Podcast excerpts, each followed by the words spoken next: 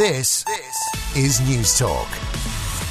And the horrifying attack on a maternity hospital in Ukraine is dominating pretty much every newspaper this morning, uh, both Irish and indeed British paper as well. We'll begin with the Irish Sun, the baby bomber. They've a photograph of Vladimir Putin and a survivor, an injured pregnant woman on the front of the paper.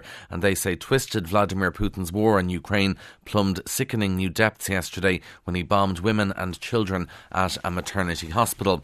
The Irish Daily Star goes with Putin bombs babies, horror at airstrike on maternity hospital. Some really distressing photographs in the papers this morning of wounded pregnant women being carried out of the wreckage after that airstrike.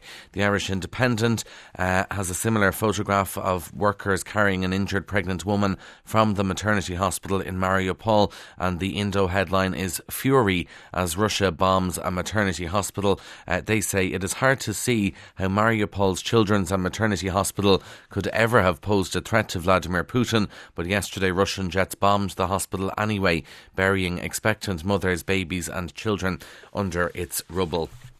The Irish Daily Mail has one word on its front page depraved. Russia's depraved bombing of a maternity and children's hospital was condemned by Taoiseach Micheál Martin last night. He described it as indiscriminate uh, cruelty in a tweet I saw on social media, obviously on Twitter. The Irish Examiner Russia bombs maternity hospital in ceasefire. Women in labour were injured and children were left lying under rubble when Russia dropped missiles on a children's hospital during what was supposed to be a ceasefire. Of course, this is the other point, is that there was supposed to be a ceasefire in place, and this happened anyway in the Ukrainian city of Mariupol. The whole idea of the ceasefire uh, being agreed was to allow thousands of civilians to flee the port city. However, as that was supposed to be happening, several bombs hit the hospital with women and children inside. The Times of London goes with aiming at mothers and babies. World leaders reacted with outrage last night after a large missile fired by a Russian jet hit the hospital in Mariupol. Uh, the Daily Telegraph has photographs of the maternity hospital attack, but their headline is Russia plotting chemical attack. Vladimir Putin is plotting to use chemical weapons in Ukraine, Western officials fear.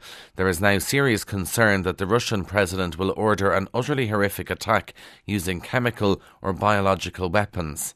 It comes as Mr. Putin was accused of crossing the line of humanity following the airstrike on the hospital. The Irish Times says that Ukraine is renewing its calls for air cover after the attack on a maternity hospital. Ukraine pleading with the West to help protect its skies after blaming Russia for that bomb attack.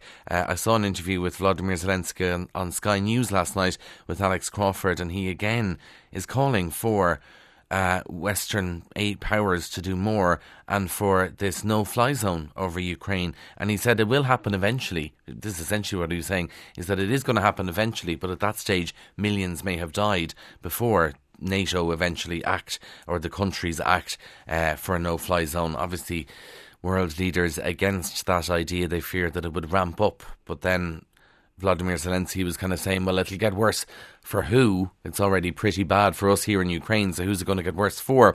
The other story in the Irish Times to do with this is very, very interesting to bring it back home. Residents of Orwell Road in Dublin, where the Russian embassy is located, are going to be consulted on a proposal to change the name of the road. So the Russian embassy is on Orwell Road the road change, the name of the the change in the name of the road, it would go from Orwell Road to Independent Ukraine Road. The proposal to change the name has been unanimously passed by a subcommittee of Dún Laoghaire-Rathdown County Council. All 20 councillors at the monthly meeting agreed that the name of the road should be changed. So obviously, you have to ask the residents. I'm sure they'll have to ask the Russian embassy. You can imagine what the response to that would be when the Russian embassy has an address of Russian Embassy, Independent Ukraine Road, Dublin, which would be uh, quite interesting indeed. Obviously, the fuel uh, cuts are on the papers as well. Uh, opposition TDs saying that the excise cut, the excise duty cut, does not go far enough. The Irish Times says the Dáil voted last night to approve the government's proposal to cut excise on petrol and diesel, but ministers and senior officials fear that the tax reductions will be wiped out by soaring price rises. Opposition TDs complained that the reductions were not enough, while the Finance Minister said the government cannot protect citizens and businesses from the entire cost impact as we are experiencing the consequences of a war. Uh, to give you my own experience of this driving up from Kildare to Dublin this morning. Now, maybe some of the prices hadn't changed overnight, even though it came in at midnight. um, two of the Circle K's on the way in had gone down to below two euro, like one nine nine for petrol, and then the rest of them were north of two euro. I saw one petrol station had uh, petrol at two two four per litre, which is quite a lot. Uh, but a lot of them were still north of two euro. That may change though this morning. Maybe I don't know when people go into work or whatever like that. Actually, the Irish Daily Mirror also has it on the front page, taking us for fuels. Greedy oil firms hiked up their prices at the pumps to profit from the government's fuel cuts, and that's something Taoiseach Micheál Martin and Sinn Féin leader Mary Lou McDonald certainly not impressed with. Staying with the fuel story, a waste collection firm, according to the Irish Independent, is going to impose a surcharge on bin collections, and Charlie Weston says this is yet another sign that energy costs are hitting hard. So Panda has told some of its customers that it's imposing a one euro per bin lift fuel and energy surcharge. So Panda sent around an email to some of its customers saying that uh, diesel prices had surged and uh, they say that this new one euro surcharge would hopefully be a temporary measure.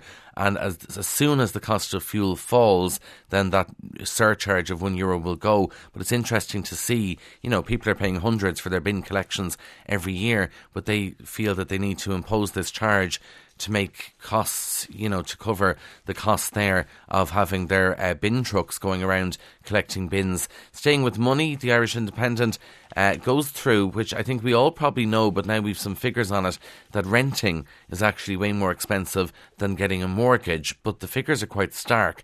The gap between the cost of renting and buying a home has widened to record levels, and they look at a 30 year period. And if you are renting, instead of getting a mortgage, it's now up to 300,000 euro more expensive to rent than buy over a 30 year period. In more than three quarters of the country, monthly rents go to more than 100,000 euro above the equivalent mortgage repayments over 30 years. Uh, but in some areas, it's up to 297,000 euro more to rent than buy. And of course, so many people caught in this catch 22 situation where they want to be able to buy, but they can't get a mortgage. And obviously, then they're paying rent as well. So it makes it impossible to save for the deposit for the mortgage. So it's all a vicious circle there.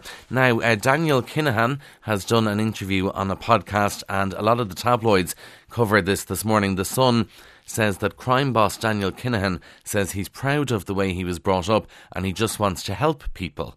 This is his first tell all interview. He sat down with an English podcaster uh, in a hotel. There's a three or a two minute trailer which has been released ahead of the full interview, which will be out on St. Patrick's Day. And Daniel Kinahan, who, as the Sun reminds us, has been holed up in Dubai for a number of years, he's quoted as saying, I grew up the way I grew up, and I'm not going to say I was an angel, but I'm proud of where I was brought up, and I'm proud of how I was brought up and what I turned things into now. I just want to turn everything into a positive, and I want to help people. Final story for you comes from the Daily Telegraph. Uh, not that many of us will be having a barbecue this morning now or anything like that, but looking towards the summer, going to be difficult, it looks like, to get a disposable barbecue because a number of supermarkets are banning them. Now, this is the UK, but you'd imagine some Irish uh, stores, some supermarkets will follow suit here. So, Waitrose, which is a big supermarket in the UK, it's going to stop selling disposable barbecues to help reduce harm to the environment, and other supermarkets are planning to follow suit. Waitrose has already removed the range from almost all of its stores, and they say it's the right thing to do to help preserve local ecosystems. Aldi has also announced that it would be removing all disposable barbecues from its shelves, while the co op said that in June it would no longer be selling disposable barbecues in 130 shops which are near national parks. And this is after the National Fire Chiefs Council raised concern over the number of disposable barbecue related fires. So if you're a fan of a disposable barbecue, it looks like its days are numbered. Anyway, on 106 to 108 FM and at newstalk.com. This, this is Newstalk.